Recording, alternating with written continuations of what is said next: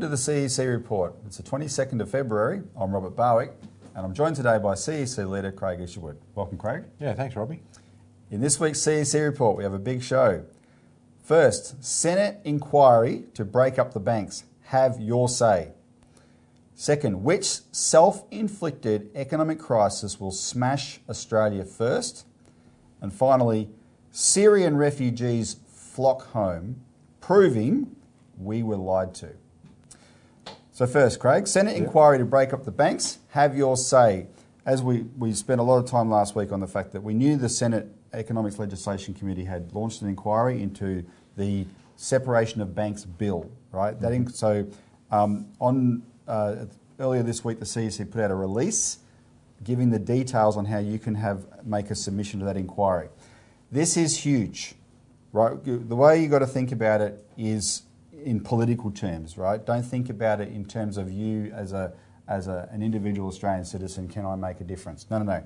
Understand the, the, the political changes that have happened here in the last 18 months, and and the most um, enjoyable one is the fact that although the Royal Commission was a failure on separation, which a lot of people said so, including um, Paul Keating, Alan Kohler, Michael Pascoe, a bunch of other experts in the in the area of finance, as well as Craig. There was a um, this week a, uh, uh, a submission was taken among um, uh, sort of financial professionals uh, by an outlet called Cuffelinks. About 850. 850 respondents, 71% of them said the Royal Commission should have broken up the banks. Yeah. 71%. I mean, this is, you know, we, our message has got through here, right? So the banks would have thought the Royal Commission was the final word on it. It's not. And we now have a, a, a very important inquiry. This is the inquiry into separation the Royal Commission should have been but wasn't allowed to be, right? So the banks are going to be reeling over this. We need to think in terms of breaking all records here, right? So we want everybody to make a submission. We need to get five to 10,000 submissions into this thing. That would break all mm-hmm. records. And not, you know, not form submissions, which is just you repeating what we say. You're all very well educated on this subject. Have your own say. So what you've got to do is go to our website get, or call into our office here on the toll-free number, get a link to the instructions on our release and to the Parliament's, the Senate Committee's inquiry website, right? You need to see the legislation itself and the explanatory memorandum, and you make a submission on the provisions in that bill. That's what you're supposed to make a submission on. Now, you can do as much or as little as you'd like. If you want to do, comment on all the provisions in the bill, do that. If you just want to make the general comment that this is about separating the banks and that's very important, do that, right? I'd say, Robbie, look, um, you know, we want people to make submissions based on what you've just outlined. Look, if people want help with this, Yeah. we're here. Now they can try and they can ring in on our one eight hundred number, right? And if they have trouble getting Good through, because we've Yeah. had a few technical problems lately with that, send us an email. Yeah. CEC at cecaust.com.au, which is on the screen now, or go to the website and have a look through that. But please contact us. We're here to help. We want as many submissions as possible, and it, it's not a daunting process. It's a bit No, like writing a letter to your Yeah. friend, where you, you you express to the committee, based upon what's in this bill, how you how you think or what you think. But Let's- everyone in Parliament will know that five to 10,000 submissions were made on a dry economic issue Yeah. of, of bank separation. It'll rock them to the core, and this, this inquiry closes just before the general election is due to uh, start. A lot of bills, Robbie, do go to these inquiries might only get 30 or 40 submissions. That's right. Right, so if you're talking three, four, five, 10,000, Yep. you're talking about an explosion. Yes, so that's the power in our fingertips, and this is really so. We're, you know, the CEC's called on you many times to do it. It's because it's worked. We've gone from people, all the parties saying no, no, no, not interested, to now it's only the leadership of the major parties holding out, and for the Labor Party, Paul Keating's, you know, um, get made it hard for them to hide. Yeah, right. I, I think we've got it in the Australian Alert Service, Robbie, which is our publication. It's a, it's a bit like a, an, action manual Yeah. for what people need to know. We've got an article in there, Leadership and Persistence, how the CEC advanced the fight for Glass-Steagall in Australia. And having been involved in this fight since 2013, it's really quite stunning when you go month by month since basically 2017, when this is when you know the Treasurer then Scott Morrison was going to introduce legislation to give crisis management powers to APRA. Now they've all passed and everything, but in effect, it stimulated and provoked us into action to show there was an intention for bail-in, that is, the ability for the government for the banks to steal people's deposits, going to be enshrined in Australian law. Now that's happened, and We were the ones that blew the whistle on that, and that and then from that we've of course developed a process whereby we've had Glass-Steagall legislation introduced into the Parliament, firstly by Bob Katter, now secondly by Pauline Hanson in the Senate. So there's a lot of action here that people should read about, and they should get their copy of the alert service by calling in, you know, emailing us, or going. No, that's, that's what it's for. If you haven't had a free copy yet, definitely definitely do that. Um, just to summarise this this section, Craig, we, we have we make the following points about Glass-Steagall in the release that you can get in here. Here are some of the points about Glass-Steagall to know. It works, which its 20, 70 year history in America proved it works. It ends the conflict of interest of vertical integration, right, where banks can suck you into selling th- buying things you don't need from companies they also own. Got to break that up so it doesn't happen. It protects you, the depositor, from the dangers of speculation, right, which is which, and it's therefore the opposite of bail-in, which steals your deposits so that to pay their gambling bills. Glass-Steagall stops them from gambling.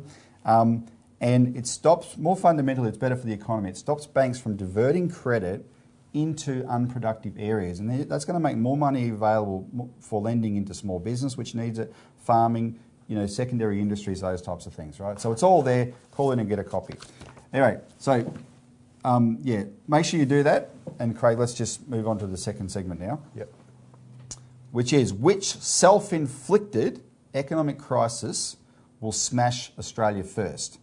And the reason we're saying that which is because there's two that are looming and they're both self-inflicted.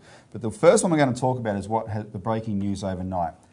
China has banned imports of Australian coal at about five ports up there in the northern northern part of China. And on the back of that news, the Australian dollar has tanked hard, right? Now, we are very dependent on imports to China on Chinese, China importing our raw materials, very dependent on our exports to China. I'm going to put a chart up on the, on the screen so you can see what I'm talking about.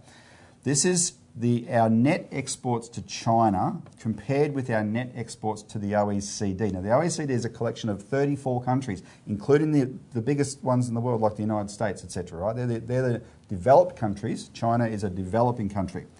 And you can see with the OECD collectively, we run a trade deficit. Mm. They're making money out of us. Mm-hmm. They take away from our, our economic growth. With China, we run a massive trade surplus, right? It's contributing to our economic growth. And so, this, what China's done, has big implications. Now, the circumstances aren't entirely clear. A couple of possibilities. Um, because this is thermal coal that China has, has banned the imports of, that's this something. Is, this is not coking coal, which is used for production coal. of steel. That's right. This is more for, for is it for burning for electricity? and forth? most of our electric, most of our coal exports to China are coking coal. Yeah. Right. Australia has some of the best coal in the world for that, and of course we don't make our own steel anymore. China does it, or mostly. Um, so, but, but China has a lot of its own reserves of thermal coal. So, in a sense, they've been buying this from Australia almost as a favour to us or whatever. Um, so, that might be a factor there where China says, look, we really can't, we're saturated here, we really, we really don't need that. Also, another factor possibly is China is trying to finalise a trade deal with the United States. The United States wants to rebalance its trade relationship with China.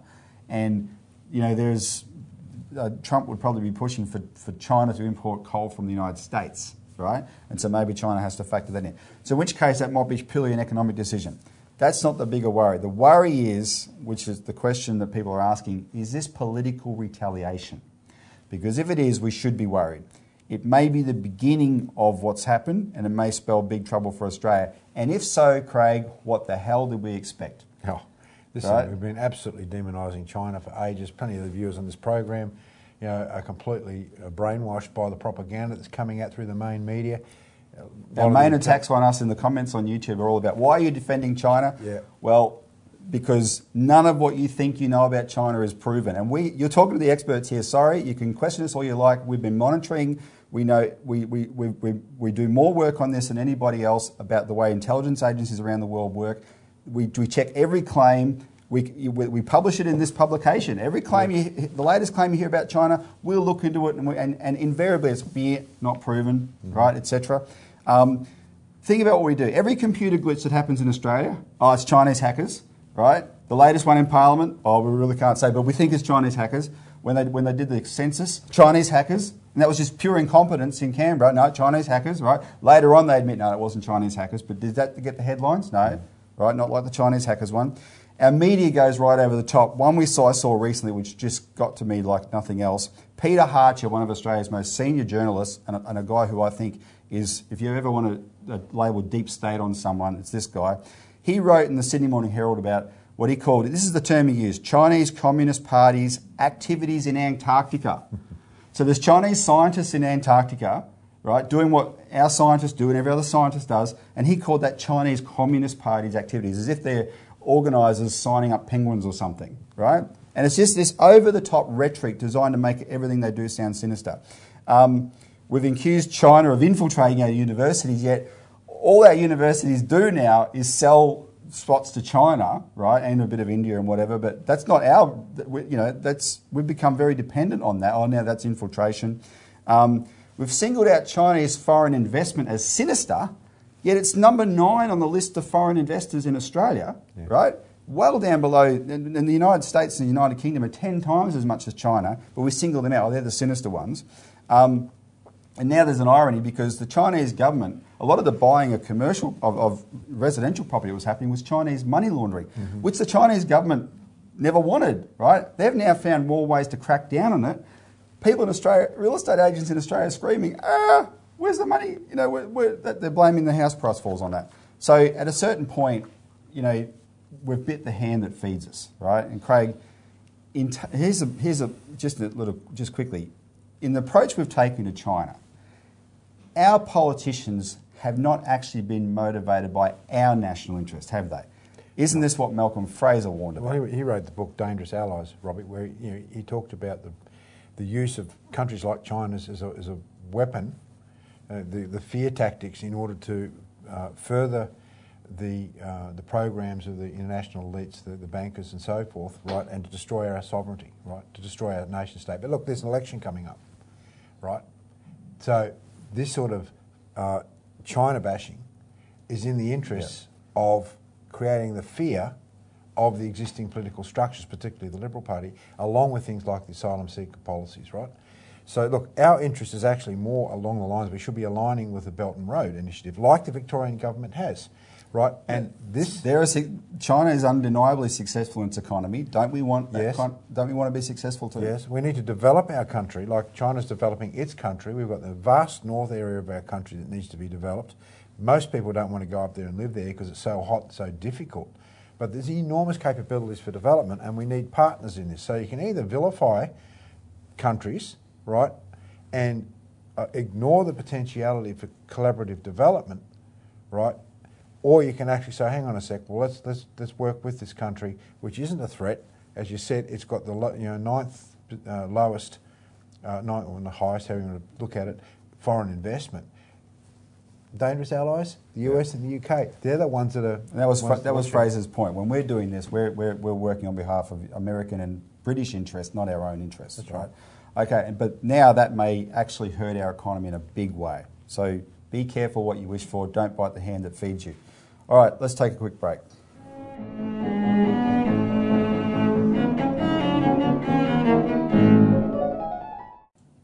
Welcome back to the CEC report, where we're talking about the which self-inflicted economic crisis will smash Australia first. So before the break, we discussed the, the potential consequences of what's happening with China.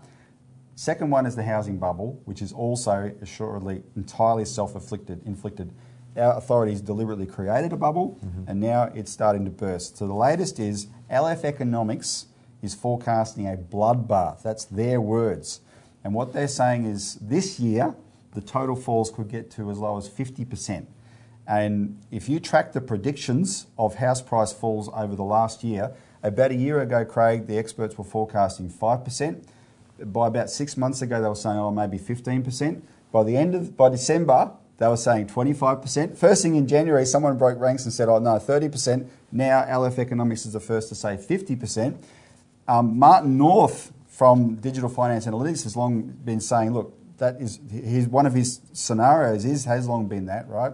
Um, so he's, he should be credited first. Adam, John Adams, the man who predicted economic Armageddon, he has long said, look, 80% is possible. But have a look at uh, the, the mainstream economists are flipping out at these predictions, but they have to report them because the, the prices keep going down, Yeah. right? So have a look at David Koch's interview with Martin North on Sunrise yesterday morning, the 21st.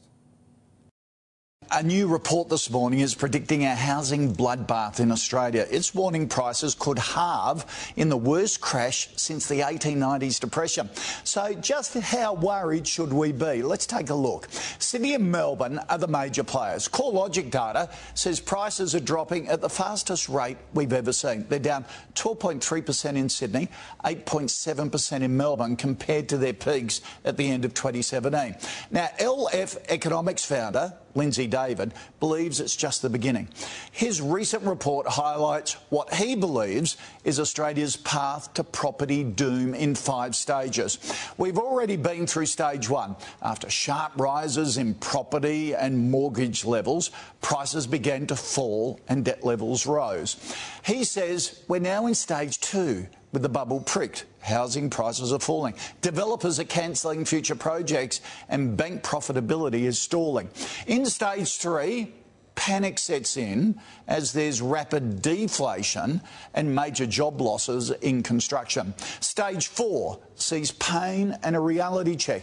Residential construction comes to a grinding halt and everyone tries to sell. Stage five, the clean out. Property market has hit the floor. Homes are cheap, but loans are hard to come by. On the bright side, he says houses will be very affordable again, but the risk of recession will be very high. For more, we're joined by Martin North from Digital Finance Analytics. Martin, good morning to you. Um, these sort of reports uh, often annoy me because they, they are just blatant scaremongering. We know we know property prices are deflating. We've seen it coming from the construction boom about three years ago. Um, how low do you think values will go? Yeah, well, there are a number of negative indicators, and remember that interest rates are ultra low at the moment. Yeah. And um, you know, the, the fact of the matter is, it's either interest rates or unemployment that normally triggers home price falls, but that yeah. not the case this time. What's changed is credit availability. So, if credit availability continues to be as tight as it is, and I suspect it will be thanks to the regulators and their uh, uh, intervention in the marketplace, we're going to see continued falls in house prices. Um, my own view is it could be 20 to 30 percent peak to yeah. trough in Sydney and Melbourne. But if you get an international crisis over the top, then effectively the feedback loop gets even yeah. worse. And it's worth saying that you know Lindsay isn't the only um, person calling a fall. You know, even some of the mainstream oh. people are now saying there is going to be a fall. The question is how far. That's right. How fast and how long? And that's the unknown factor at the moment, right? But it really is about credit because credit is the trigger for home price growth yeah. when credit is more available and the reverse is also so, true. So, Credit so, will be tighter for longer. Sort of to tra- translate that for, for normal people, the Banking Royal Commission has forced the regulators to crack down on the banks, so the banks are a bit scared to lend money to people, so we're in an old-fashioned credit squeeze. But the other side of it is unemployment's really low, jobs growth is still there. Reserve Bank seems to have been good at sort of managing the economy over the last couple of years. So they're there are other factors to bring in. Yes, I agree. Unemployment is very low at the moment, although, mm. of course, wages growth is not really following that, and, and, that's a problem. Costs of living are continuing to rise. So a lot of people with big oh. mortgages are finding it quite difficult to service those mortgages now. And also, property investors who, of course, always thought that property prices would go up and then get capital gains, and yeah. they're saying, hang on a moment, why would I buy if prices are going to continue to slide? And even yeah. first-time buyers are now saying, well, if I wait till next year, I'm going to be able yeah. to buy cheaper. So there's a bit of a change in the demand supply. So this is a complex picture, right? And, and, and there are lots of um, elements, both locally and internationally, that could change the outcome. But frankly, sure. I can give you lots of reasons why home prices will slide. I can give you very few why they would rise. Oh, OK. All right. Uh, but uh, a deep recession, banks collapsing and being nationalised, I think sort of that's at the horrendous end of the scale.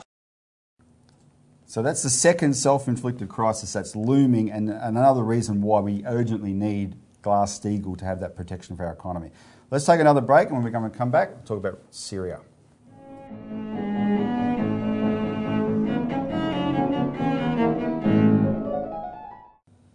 Welcome back to the CEC report. Finally, Syrian refugees flock home, proving we were lied to.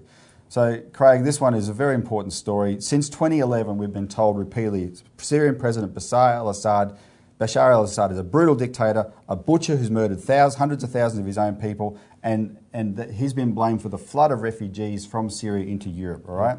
And that was the justification for us supporting a regime change war there. Um, we always question those claims, but here's the, here's the kicker, here's the proof.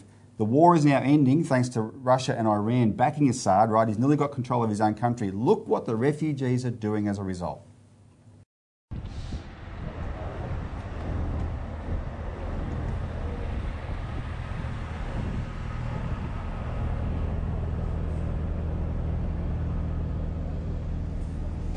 Every day here at the Jaber Crossing, there are these long lines of cars and buses and lorries passing into Syria. The crossing had been closed for three years because of Syria's brutal civil war.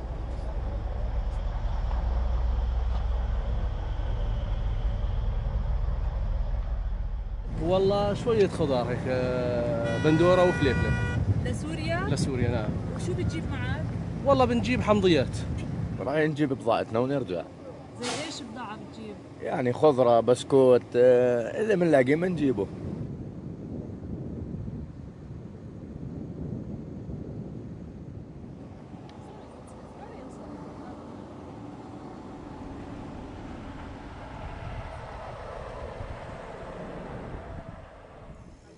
Amazingly, we've also found groups of tourists at the crossing who are going through into Syria. All the people on this bus have come from Bahrain.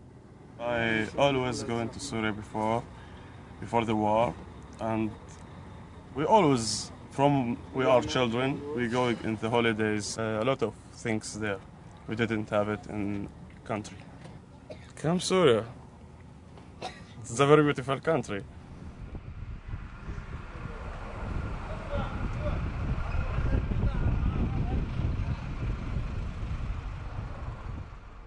مرتي شامية قديش رايحين إيش رايحين يسووا؟ يزوروا أهلها صار لهم س- حوالي ست سنين ما راحت على أهلها س- ثمان سنين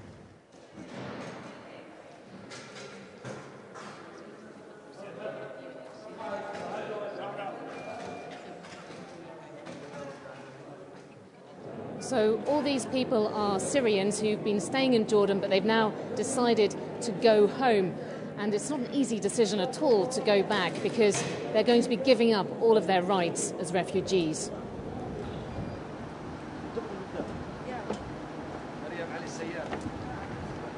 كنا واحد يتغرب لما الله يهدي هالجو الحمد لله الله هدى هالجو والحظر هدينا البلدنا بدنا نرد على جوزنا بدنا نرد على بيتنا الوطن ما بأحسن منه